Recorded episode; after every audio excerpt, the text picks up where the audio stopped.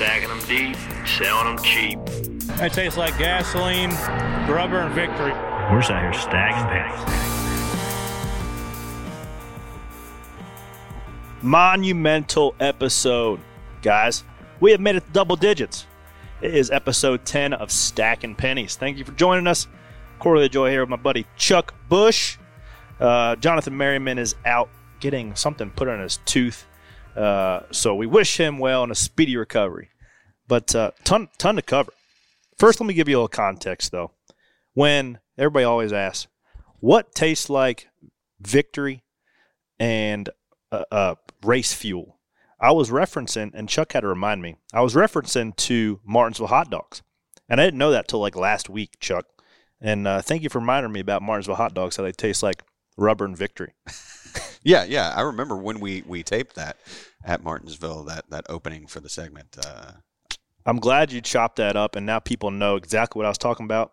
And it was a little bit depressing this week because I went, my first stop, I walked through the tunnel in Martinsville, w- making a beeline to the hot dog stand. And you know what? The damn thing was closed. How you gonna get COVID on an aluminum foil wrapped hot dog? I got a bone to pick with Clay Campbell up there in Martinsville Speedway. Yeah. So hey, speaking of bones to pick, there were plenty of bones picking this weekend with a couple fights, and there was one not captured on camera. That was only word of mouth. yeah, That might be a Corey Stories one day. I would like to hear that. there was a fight between two teammates. So when we got that cup race going, in between a window of rain, which, by the way, I've never raced a cup car in the rain on slicks. That was the first time Yeah. on Saturday night. It was raining. So no sprinkle tires. There was we that was the night for sprinkle tires hashtag TM because the I mean actually that would have been the perfect race to unveil the sprinkle tires. I mean, I gotta, we gotta be fair. Like, they're still working out like the technology of the sprinkle tires. Like, you can't just test it one time and then say, "All right, boys, we're going for it." Why not? I mean, I we mean- te- we didn't even test dirt and we just just started We going. tested dirt kind of with trucks for a couple of years. I No. know it's not the same. I have faith in the hashtag sprinkle tires that they would have been perfect. But, you know, NASCAR just said, you know what, we don't need sprinkle tires. We just have the vortex effect theory going.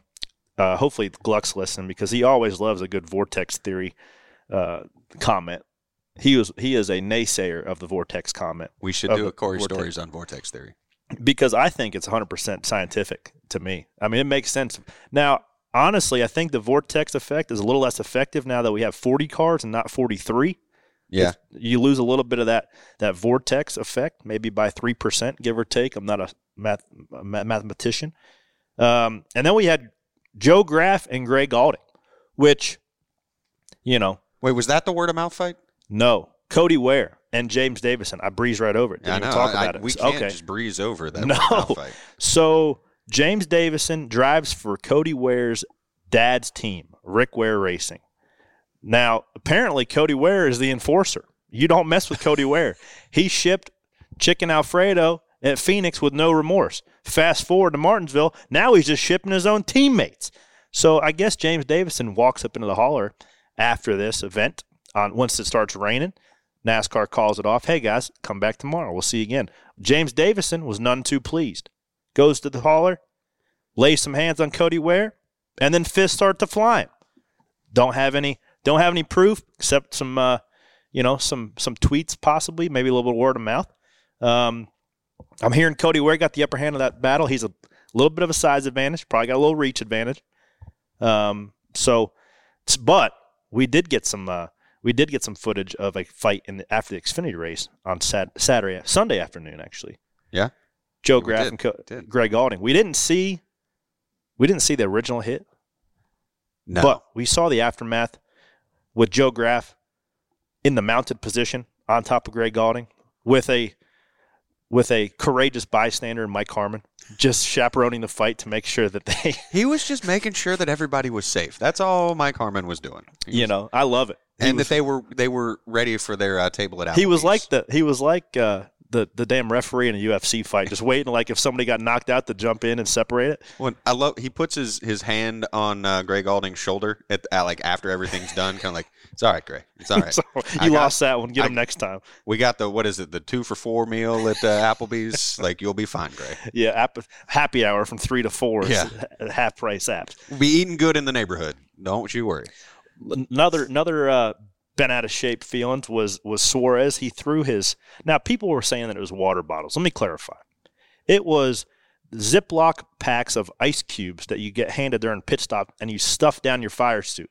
Because side note, when NASCAR puts these full right side uh, windows in the cars, when we go to a place like Martinsville, when there's no air moving underneath the car through this, like there's no air circulating, cockpit temperatures get to about 125, 130, and Martinsville is the hottest place that we go to in the cup in the Cup Series schedule right now with that right side window. So what you do, some guys have cool suits, some guys have air blowers. The best way to cool down is literally just a sandwich bag of ice cubes, and you stuff them in your your suit. Now, granted, after 10 minutes, it's just water. Yeah. So when you get out of the car, you have like four or five of these Ziploc bags of water. And apparently that was the only thing handy for Daniel Suarez to throw at William Byron. So he, he- so in his mind, he was thinking, you know what? I don't have to race the rest of the day. We're just gonna have a water balloon fight. Well, being the fact that his car was engulfed in flames, yeah. That's that's outside. look, We're not, you know, look. That's the details that we don't really need to concern ourselves with. He he wanted a water balloon fight, and Martinsville is the place to do it. Hot dogs and water balloons. That's what Martinsville's about. Yeah, and I, I don't think William Byron had a water balloon to throw back. Now, you know, speaking of throwing back, there was a little tweet, uh, little tweet engagement. So iRacing, out of left field, said, "May maybe you should have threw those water bags at the fire of your car." And then Daniel responded, "What? What did he say?" I think it was something to the effect of, well, maybe you should focus on video games. he said, and then, Yeah. then yeah, then he said, "This is real racing." Yeah. that was some fire. And I and I responded to the tweet. I said, "Me and amigo woke up and chose violence because it was it, it was also you know granted he's probably a little sensitive. He had a decent run going. He did. His car's on fire. You know he's a little fiery guy, so maybe the timing wasn't right. And he clapped back a little bit aggressive. I love a good clapback tweet though. They're fun. Like that. That's. I love seeing that. That fire. Yeah, not the fire of the car like not his car on fire i don't love seeing that but you you can tell that when someone is that upset after something like that like this means a lot to daniel And I've got a I've got a theory as to why we're seeing a little more fire behind these race car drivers, myself included. so what is it- so so so what three fight two fights uh water balloon fight and then just some clapback tweets Well, and then you know we've we've seen some more more stuff, more fights on. it's been Saturday. building It's been building. Yeah. I I am looking at, and I've said this since COVID or whatever, like whatever we've got going on right now with no practice, and you're not there for more than a day, you don't get to see your competitors throughout the weekend, right? So when I get to the track, I'm going right to my car and getting in. Like I'm not rubbing shoulders with these guys throughout course of practice or qualifying. So like you don't see anybody. In which case, like if the, if I have a beef with somebody, it is carrying over the following week and the following week because I don't get to like you know see him in the bathroom and rub shoulder. Hey man, what's going on? And you have to like make conversation. COVID, I think, has done the race fans well because you just don't get the chance to like chop it up with your competitors. In which case, when you go want to throw down, people are just throwing hands and they're not even they're not even playing around with it. I love to see it. I, well, I think it was Merriman. Somebody I forgot who I was talking to about this, but and you might have been involved in it too. It might have been on the show. Might have Um, been. But the fact that you know now in this day and age, not COVID time, but like pre-COVID time, the driver owner lot is one of the worst things that has happened to For the sure. sport. Not not worst. One, you got guys like they're able to hang out with each other, people that are going through the same thing. So that's a good thing that you guys can commiserate with people that are going through the same stuff. But no. You don't have that like everybody's friends now. The wives are hanging out. So Yes. if if you get mad at the the other driver and then yeah, your his wife is off friends with your wife, yeah, you're not having a good day. boutique Yeah. together. Yeah, you don't get that, and I love it. I love it. Now, you know, it will it get back to a little bit of that? Probably so. But for the time being, enjoy it while it lasts because we got people pissed off at each other each and every week. Uh, we got we had a big winner this week, Josh Berry, underdog, if you will, which I didn't think he was an underdog. Um, he is the Martinsville 300 late model champion, led every lap of that race last year. So of course he's got a good feel for that track, and he uh, he got it done for Dale Jr. this weekend. A lot of lot of stuff going on behind that little feel good story, if you will. Would you say he's a short track ringer? For sure. Um. Yeah. Like in the old, like Yeah. he's he's running, you know, up until now a limited season. Yeah. So You know, and then that that wraps in the. Uh, you know that wraps in the whole is, is NASCAR going to give him a waiver for the playoffs and or, or whatever. But he's going to be joining the show here shortly. Everybody, uh, stand by for that. I'm excited to talk to him. He's definitely got a lot of stuff to talk about. Pick his brain about some cool stuff. Uh, and then we had another winner, second time, first first time, second time winner this year, Martin Truex Jr. at Martinsville. I'm almost tired of hearing that. Like, oh, that's his home track because it's Martinsville. Every caller on Sirius brings brings that up. It's getting a little old, guys. It's I like- get the joke. like when uh, Carl Edwards won Darlington and they called it Carlington. Yeah, like the, and I actually like took a sharpie and yeah, like wrote it. Yeah, yeah. I, you know, I'm all for a little fun, a little used up. Stop beating that horse. Um, Chuck, while we're waiting on our guest to get here, we got some heads or tails. I got some good ones this week. okay, what you got? Well, I hate that we don't have Merriman here for his Well- cold takes. He did text me and he said, "Are y'all still going?" I'm droopy faced. Um, he said, "Y'all need me to call in or anything?" And I'm like, I, I, I mean, I could say yeah, but at the same time, like, do I want him to? So I, I my think hot that- take today. I think that we spared our listeners for the ice coldest of the coldest takes this Yeah. week. I don't want to have to edit that, like, edit around. Like, what did he say here? So Well, we all know that Denny Hamlin is on a almost a record breaking year. He has had seven top five finishes in the first eight races. Uh, I think only one person has had one more than that. Uh, I saw something he posted the other day. Uh, so the first heads or tails, Chuck. We're going to Richmond this weekend. Denny's home track. Denny versus a finish outside the top five. Which one are you taking? I, I mean, look, I gotta feel like Denny is due here soon for A good- win? A win, yeah. Like, I, Yeah. Well, I mean that's what they say. You got to run top five before you can before you can win. do And- you have to though? Like, Yeah. couldn't you just go out there and get a, get a win? Um, yeah, but not not as likely. I mean, the 500 with McDowell is, is an oddball or outlier example. Like if you run top five enough, it is inevitable that you will get a win. So, I mean, Rich Denny gets around Richmond. It's one of his statistically best tracks. So I'm, I mean, I think Denny goes eight top fives in nine races, which would be But- pretty incredible. But doesn't get a win. Uh, I think that might this might be Denny's week. This might be his week. I mean, if not now, eventually. I mean, he's leading points by like a hundred. Even with the Truex's uh, back to back, like not back to back, even with Truex's two wins, he's still Denny's still uh, Yeah, a lot. lead. Yeah. Okay. Now, don't quote me on that. I'm not a. all I know is that I'm like an infinite amount of points behind him. Uh, because I have had an atrocious year, which we will probably break down in pit road boats and woes. Because I had the woeiest of woes at our best damn race going this year. I'll give you a cold take though, since Merriman's not here. Please, Denny finishes 11th at Richmond. All right, I'll take that cold take. Yeah. Uh, and I just kind of I kind of rolled. Uh, I opened this one up here a second ago. Me versus finishing a race, Chuck. Because as of right now, chances are very slim. All right, so Richmond. Let's see, that's a tough track. Um, because I've played it on simulators. Yeah. it's, it's not fun.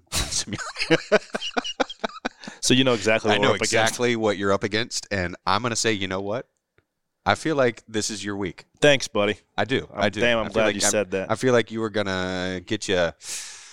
I'm gonna say top 15 at Richmond. I like that because top 15 because we had shoulda, coulda, woulda. Mhm. We had a top 15 car easily at Martinsville. We drove from dead last, failed tech a couple times, drove to 10th, passed Kyle Busch twice, which that was the first time that's ever happened in my career. I mean, it's Kyle Busch, though. I mean, you know, he's having a bad year, Yeah. which leads me into my next heads or tails. Kyle Busch versus whoever the poor son of a bitch is that has to be his crew chief.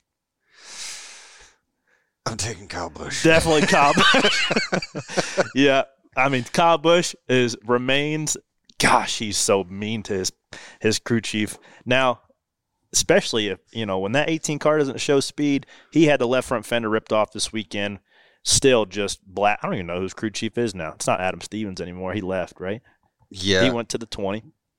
Um, I I gotta wonder, like, is he still, like, is he that salty to them outside of the car? Is it just like heat of the moment? I'm gonna key the mic and I'm gonna say something, or is it like, hey, when we get back to the hauler, or like at the shop on Tuesday in the meeting or whenever the meeting is, and like, yeah, hey, I, I, I said some things. It was the heat of the moment.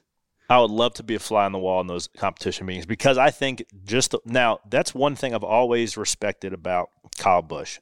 The same way he is in like face to face is the same way he is in the car, which is intense and he does not care about anything except winning races. So I would venture to say that however you hear Kyle Busch, granted the the intensity meter is probably ramped up four or five numbers when he puts the helmet on because the adrenaline's going. But when he's in a competition meeting, I'm sure he's just as intense. Yeah, it, Ben Beshore, that is who his Ben Beshore, yeah, poor guy. You know, that's almost like grabbing a tick, ticket on the Titanic because, but the Titanic's gonna keep on sailing, and you got to go down with the iceberg. I mean, it, it's got to change, right? Like, it's Kyle Busch. He's going to win. Yeah. Now this this downforce package, he has been it's affected Kyle Busch more than it's affected a lot of other guys. Uh, it's affected him similar to how, how it's affected uh, Kevin Harvick. Right. You know those guys, even Jimmie Johnson. You know guys that you can point to that that like that high downforce or high horsepower, low downforce, who can modulate the throttle and, and find speed on different lanes. Uh, it definitely has handicapped Kyle Busch, and we see him in victory lane a lot less. But I mean, he's gonna win. It's not a matter of like, can Kyle Busch still get the job done? Yes.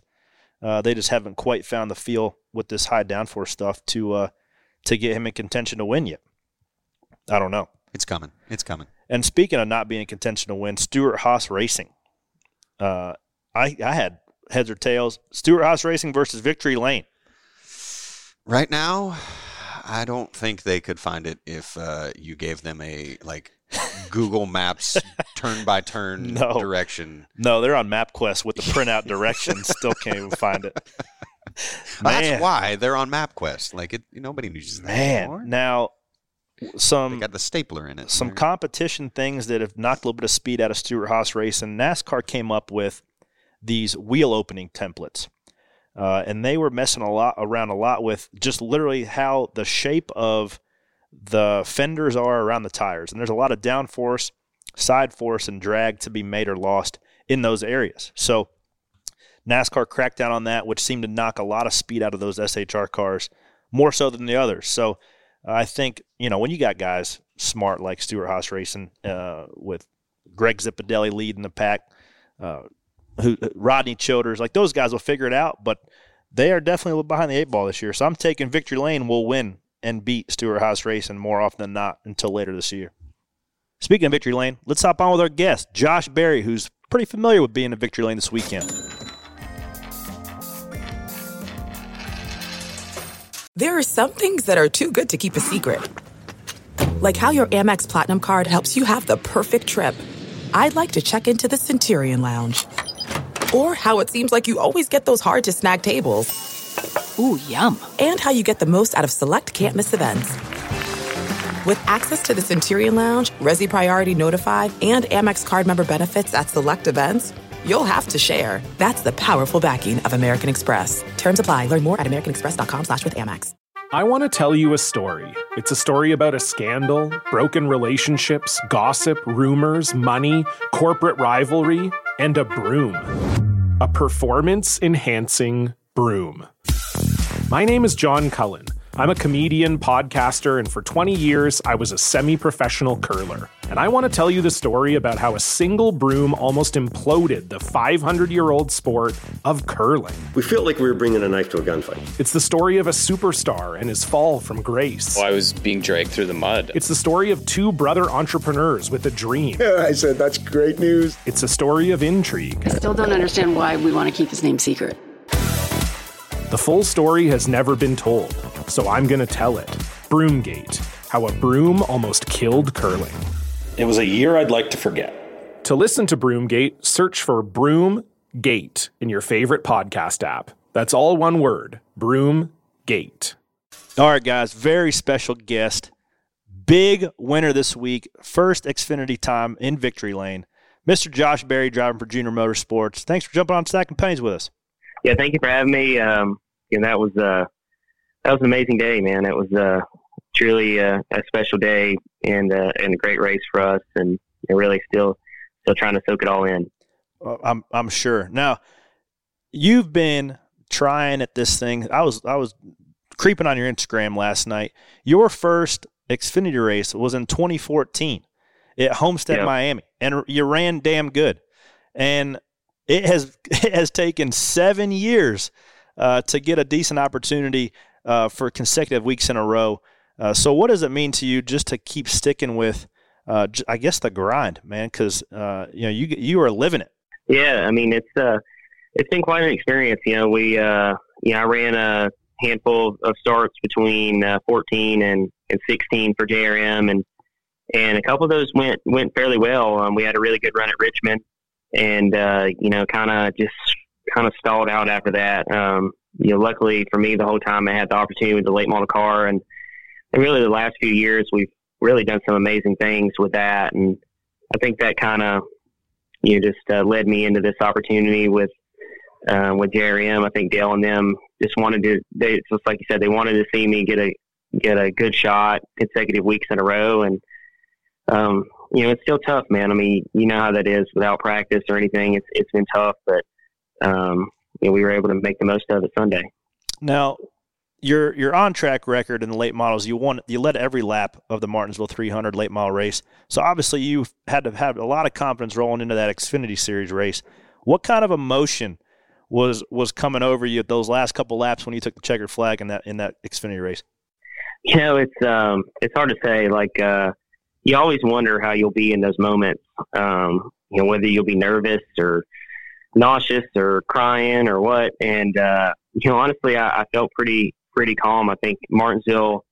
Um, you know, I don't know if I if confident is the right word going there because at the end of the day, it's you know totally different car and and different race and different competitors and everything than what I'm used to. But I was definitely way more comfortable um, with just uh, with the track and knowing the place and, and what I what I needed to do to to be fast and um, you know, really towards at the end, I was just, I just, I felt really good about where we were at with the car. Um, I was just trying to be patient through the lap traffic and not, not do anything crazy there, get impatient with them and just, just work through it and, and manage my gap behind me and, and just hopefully the caution didn't come out. And there was a couple moments there with the, with the lap traffic that we lost a little time and, and Noah creeped in on us a little bit, but I, I think we still had, uh, we had plenty of speed to, to hold him off. Something I've always admired about you because you have this work ethic that you just you keep your head down and grind. Whether it's working on some kids late model at Junior Motorsports that's coming in trying to get some experience, and you coach them and you work on their stuff, and obviously you're working on your stuff and going to the racetrack and, and winning races.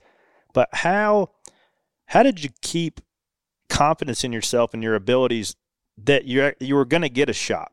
Um, you know, you, you for me it's been been tough, but I've been lucky and I've got the brakes to to allow me to race on Sunday where, you know, obviously you're a capable enough driver behind the wheel, but you never you haven't up to this point gotten a break to show what you're capable of doing. How'd you you know, almost in the waiting, keep yourself uh, up and, and positive that, that this is what you're gonna do for a career. Yeah, I mean it, that that part of it's tough. Um, you know, I think for me, um, over the last few years, I've I've uh, been fortunate to work with a lot of great people and learn a lot of things. And I and I guess in a way, um, you know, to be honest, I kind of felt like that I was just going to be a you know a career short track racer. Really, um, you know, have a lot of uh, accomplished a lot of things in that area, and and we keep kept finding new new ways to uh, to to develop that and, and, and kind of find new goals to set. Um, you know, whether it be different races or championships and you know, all along the while, I've been, uh, I've just learned a lot about racing and, and preparing the preparing the cars and and basically you know crew chiefing them in a way. So I guess I guess I didn't wasn't deathly you know scared of not making it as a driver. I just have been just trying to you know maximize the opportunities that I get and and learn a lot along the way. That you know if if it wasn't if I wasn't going to be a driver, you know I know I could could make a good career in racing. So you are one of the most successful late model drivers probably in the history of the NASCAR late model series. Do you think? Do you feel the eyeballs on you in in the sense of like when you won that race on Sunday afternoon that there was every short tracker that ever drove a, a late model kind of behind you, wishing, not even wishing that they were you, almost pulling for you because you were the short track guy taking one uh, to the big guys. Yeah, I think so for sure. We've had uh, a lot of attention, and I've had a lot of peers um, reach out to me. You know, over the course, even when I you know announced this opportunity was announced, and then and when we got to the point where we were racing and everything, I've had a lot of people reach out to me and and wish me well, and and uh, I think you know in a way I'm kind of carrying the carrying the banner for a lot of those guys. Um, you know, I've raced with you know there's tons of them that I know, and and there's a tons of great racers that you know I, I don't know or I haven't raced with that. You know, it's just um, it's an amazing feeling um, just uh, to be able to do that. And you know, when we got this opportunity, I think I dreamed of being able to to win. I mean, you dream of getting the opportunity and winning. I think you know, but at the same time, we knew what we were up against with uh, just just no practice and not a lot of experience. That you know, I think um, just to be able to accomplish that goal is just uh, just it was amazing. So certainly, winning a race this year was a box that you wanted to check. Now, now that you did that at Martinsville Speedway this past weekend, does that change what the boxes are that Junior Motorsports is going to try to build, or are they going to try to put another car on the racetrack if you get a waiver for the playoffs? Like, what does winning that race at Martinsville set you up better for the future? Maybe next year, maybe the end of this year. Is there anything changing? We saw Marcus Lemonis reach out about possibly a Talladega sponsorship since you're racing for the uh, the Dash for Cash. So, what what does winning that race change for the future of Josh Berry's racing career? You know, it's it's we're figuring that out as we go. Honestly, um, you know, we're not really. You know, even Dale said uh, post race he wasn't wasn't sure what a win in this time it would mean. Um, obviously, we got a lot of attention and a lot of um, you know, great things going on right now. I think um, I think it's going to be hard to put a deal together for this year. To be honest, I don't I don't see much change in there, but I think it kind of moves our moves our goal to to try to put together an, an effort, uh, you know, for for 2022. You know, hopefully a full time effort. I think that's what we've kind of moved to our goal, and in the meantime, we'll kind of just see what other opportunities um, present themselves. I think, you know, competition wise, you know, I think we kind of, we moved the needle a little bit now, knowing you know that we did win at, at but at Martinsville. I think so. For me now, it's about uh, stepping up and, and doing getting a little better, better finishes at these bigger tracks that that um, you know I really don't have a lot of experience at. I think that's going to be our next goal is to just try to keep getting better there and, and seeing what we accomplish at those places.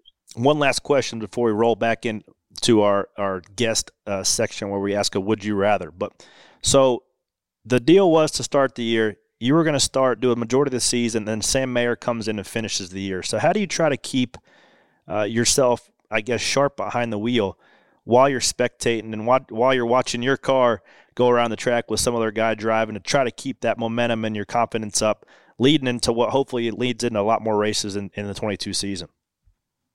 Yeah, I mean that's going to be uh, it's gonna be tough. Um, yeah, it's it's definitely going to be a, a different feeling, and, and it's probably going to be even harder now that I've won together with that group. And but um, it is what it is. You know, I just gotta I just gotta get over that and keep working to be better. And we still have a late model car. We're gonna you know unless something changes, you know the plan is to go to race go race it a bunch this summer and, and into the fall and and so I'll still be racing. Just um, it's gonna be a little bit different for a while. In the meantime, we're gonna we're just going to work hard and try to try to put together a program for next year. For sure. Well, you, uh, you, got a lot of great people surrounding you. I hope something shakes loose because you certainly deserve it.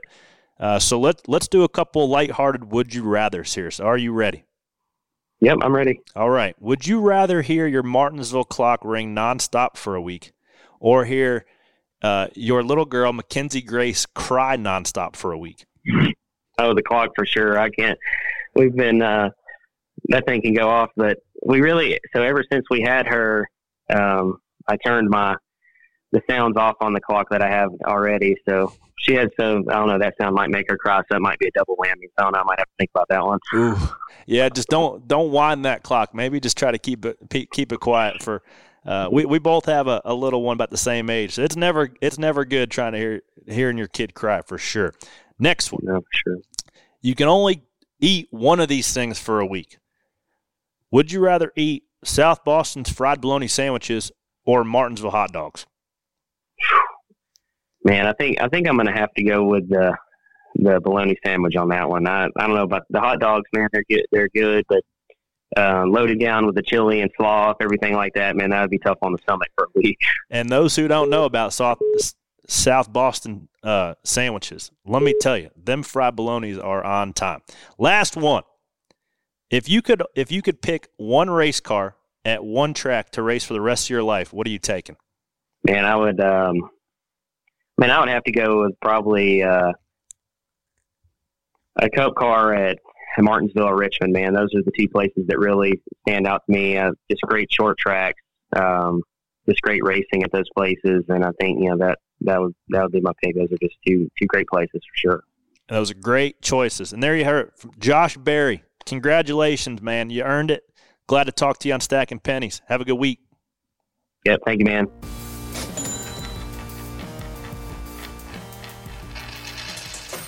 We're driven by the search for better. But when it comes to hiring, the best way to search for a candidate isn't to search at all. Don't search, match with Indeed. Leveraging over 140 million qualifications and preferences every day, Indeed's matching engine is constantly learning from your preferences. So the more you use Indeed, the better it gets. And listeners of this show will get a $75 sponsored job credit to get your jobs more visibility at Indeed.com slash match. Just go to Indeed.com slash match right now and support our show by saying you heard about Indeed on this podcast. Indeed.com slash match. Terms and conditions apply. Need to hire? You need Indeed. That's not just the sound of that first sip of Morning Joe. It's the sound of someone shopping for a car on Carvana from the comfort of home. That's a good blend. It's time to take it easy, like answering some easy questions to get pre qualified for a car in minutes. Talk about starting the morning right. Just like customizing your terms so your car fits your budget. Mm-mm-mm. Visit Carvana.com or download the app to experience car shopping the way it should be convenient, comfortable. Ah. I'm a little bit sad to get in this segment because I had my own fair share of pit road boats and woes this weekend that ended my day early. So to give me a little help to break down what had happened, I got my buddy Ryan Flores, front changer for Brad, Brad Keselowski, joining me again. How you doing, buddy? Oh, glad to hear. Hey, we had our fair share of woes too until we wrecked, but uh, but man, you see people wreck on on pit road, but not often do you see them get hit in the perfect spot right from front where it rips your damn nose off and radiator out of the thing. Well, of course it would happen to me because if it's something oddball is going to happen this year, it's going to happen to the seven car. At one point in time, that makes four DNFs for us. Unfortunately, two couple mechanical failures, couple crashes, uh, and it was pretty disheartening. We, uh, I we probably just get into that. So I don't know if anybody's watching the race or not, listening to the show. We pulled out of the box, come in the pits tenth Literally drove from dead last because we failed tech twice, had to start in the back. Drove to 10th, through some attrition, a couple outside restarts, got some track position, and we were rocking and rolling with our best car of the year. Come down pits. Now, it's a combination of a lot of things that puts us in the hole because the way this formula is, Ryan and I were talking about it before the show. When the guys that are low in points, the formula almost keeps you low because you get the last of the pit stall selection. You get a, a crappy pit, uh, starting position. So, with that being said, we go to the smallest, tightest pit road of the year, and I have to drive around the 19, who eventually won the race. And I was pitted, I was in front of the uh, 47 on the racetrack, but he was pitted in front of me. So I couldn't get nosed out. I had to back up out of my box pretty much every time. And then, sure enough, when we're getting down to the wire for the second or second or the last stop, we pull out and we get the whole damn nose and radiator ripped out off the eight car, which should have just been a glancing blow, but it wasn't.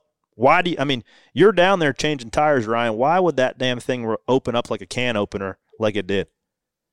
Well, a little bit of it's the angle you had to take out of your box because the car was in front of you, so you couldn't you couldn't merge slowly, right? You had to cut the wheel, dump the clutch, and get out of the box there. So you're you're screwed anyway, right? You can't just sit there and wait for everybody to go by. It's a damn it's a race. A race. So the the bummer is, you know, instead of just crinkling your fender or something, it, it caught it, it. It's a lot like what we saw with Austin in the Xfinity race at Daytona. It catches it right in that right spot, and you know, a lot. Of, I don't know if I'm sure your guys did this with Sparks, but a lot of the cars in Martinsville, you lighten up that front bumper bar. You kind of take all that stuff out that you really don't need, and um, that makes them susceptible to getting can opened. And that's what that's what happened to you. Um, but yeah, the way the metric works with so the metric for starting is the same way you get your metric for pit road, um, how you pick your pit stalls.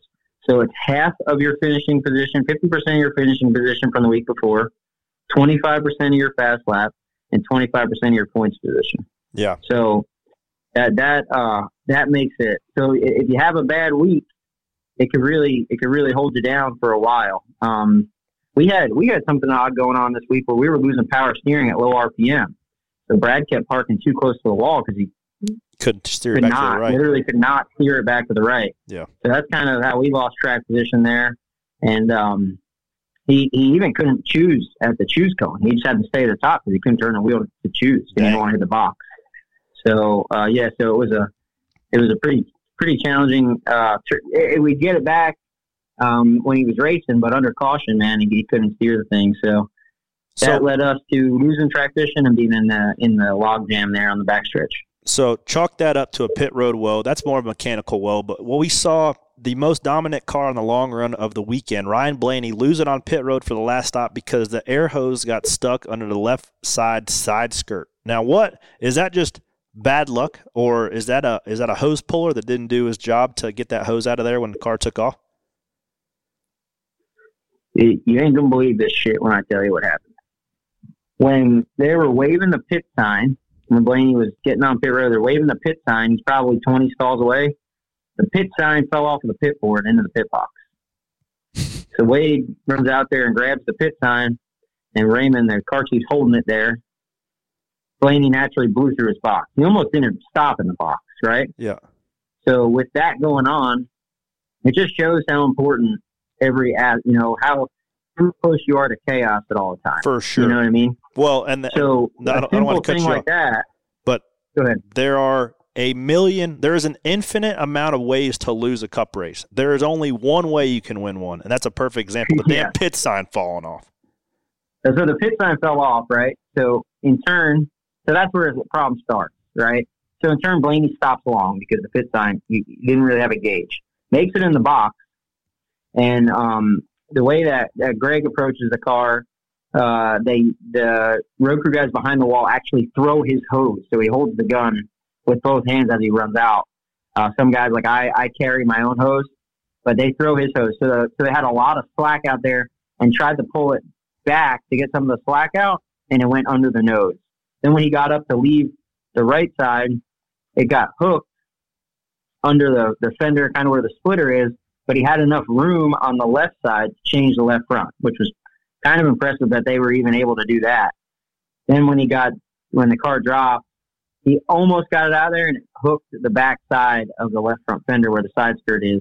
And um, man, it actually took Greg for a little bit of a ride. We watched it this morning. He grabbed the hose and it.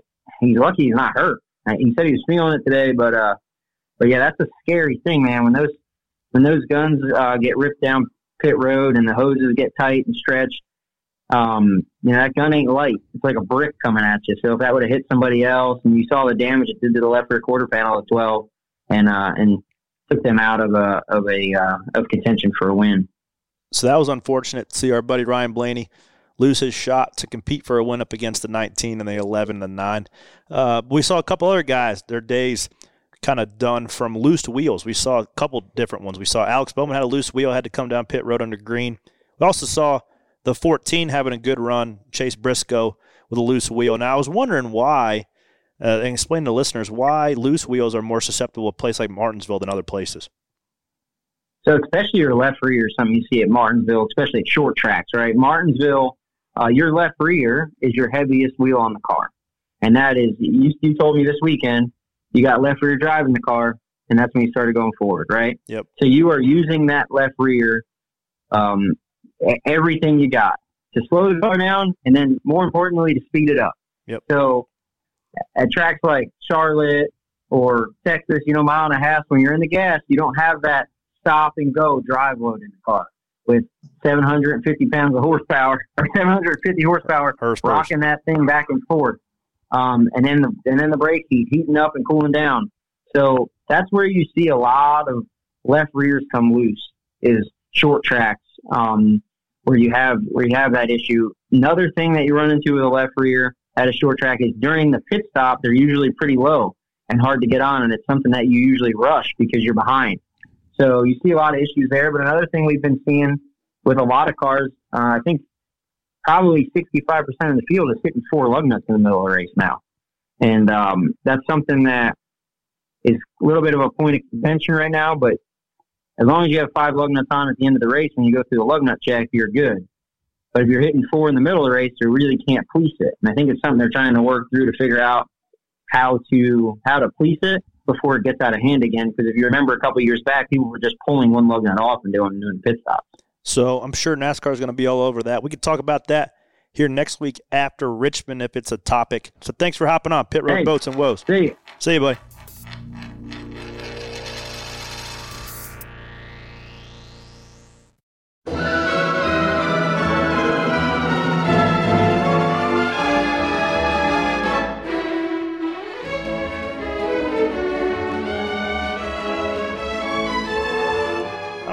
Guys heard this or not.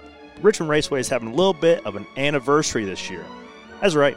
They're hitting the big 7 5 for those of you keeping score at home. That would be the diamond anniversary. In honor of that, we'd figure we'd spin this Corey Stories looking at one character that made his mark on that racetrack by winning the first automobile race at what was then known as Strawberry Hill Raceway. The driver that won that race was Ted Horn. Old Ted was born Eylard Theodore Von Horn in 1910 in Cincinnati. His family moved around several times before finally settling in Los Angeles. Now, at some point during all this moving, his family decided to drop the Von from their name to hide the fact that they had German roots because, because during World War I, a lot of folks in America weren't big fans of the Germans. When Ted was 15, he earned enough money picking peaches that he was able to buy himself a jalopy, a purchase that his parents were a little bit skeptical about, with good reasons. Within weeks of purchasing that car, Ted wrecked that jalopy up against a telegraph pole. That's right, a telegraph pole, not a telephone pole. It was clear that Ted had the need for speed, but it was also becoming clear that he also had a streak of bad luck. One day while he was driving into work, he was pulled over for speeding. Now, instead of writing a speeding ticket, the police officer recommended that he take his lead foot over to the local raceway in San Jose. Once at the track, Ted was hooked, although his eagerness outpaced his skills. At Banning in Riverside County, Horn got together with a rival and crashed through a fence at Legion Ascot Speedway outside of LA. Horn crashed at the end of the back straightaway on the very first lap. And then in March of 1931, he crashed into a tree, rolling his car, which crushed his foot and burned his back. That wreck caused his parents to put pressure on him to give up on his dream of auto racing, and Ted fully intended to heed his parents' words, but the lure of the racetrack brought him back after a three year hiatus. Now, Ted had to be getting better and better, but his early mishaps had caused him to be a little superstitious. Once, while running third in a race in Chicago, Ted suddenly pulled into the pit saying that he had a feeling that he should do so. While Ted and a crew member were loading the car back onto the trailer, one of the front wheels just collapsed. Now, had that happen on the racetrack at speed, disaster. Now, you could chalk this up to Horn being in sync with the machine he was driving, or it was just Horn listening to that little voice in the back of his head. That little voice also spread to other areas of the race weekend. Ted was known for being a charming, approachable guy, but he would not let fans pose with him before the races or sit in the cockpit of one of his race cars. He would instead urge the fans to come back and find him in the pits after the race when he was, quote unquote, in the clear. He did all this because he had seen other drivers allow fans the access and then get involved in accidents on the racetrack, some of which were even fatal. The 1930s were not a particularly safe time to be driving race cars. In 1934, Ted attempted to qualify for the Indianapolis 500.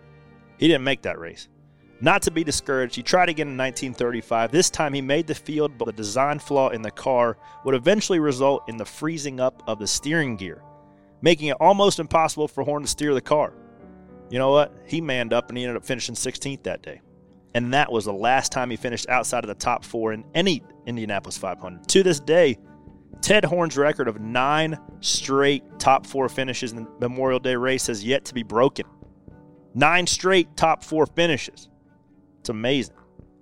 I should point out this streak was broken up a little bit by World War II. Speaking of World War II, Ted volunteered, but because of his racing injuries, he was declared unfit for service. I mean, there was that one wreck in 1936 where Horn got speared by a railing that broke both his shoulder and collarbone. But I digress. When racing resumed in 1945, Ted won all seven races he entered that year, which brings us to 1946.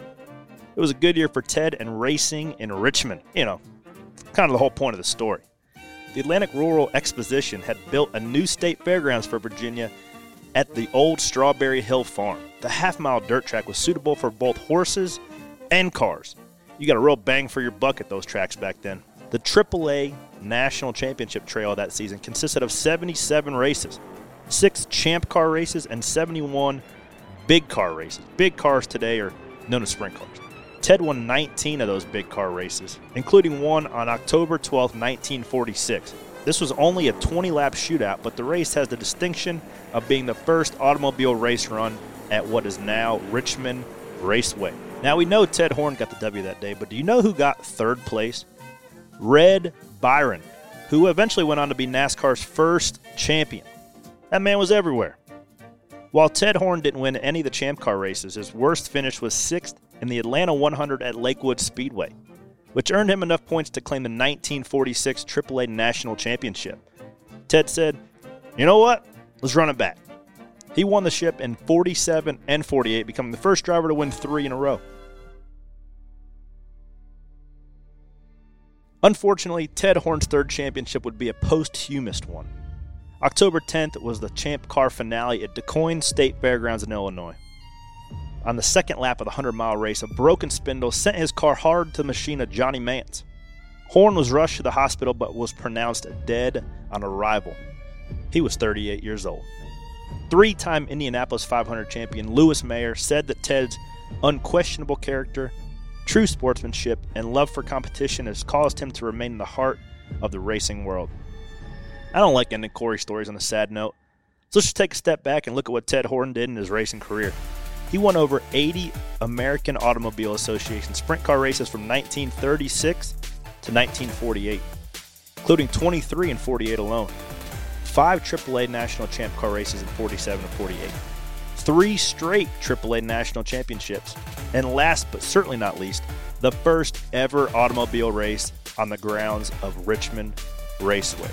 And there you have it. Ted Horn was the first winner at Richmond Raceway. Headed there this weekend. Thank you for popping in for Corey Stories.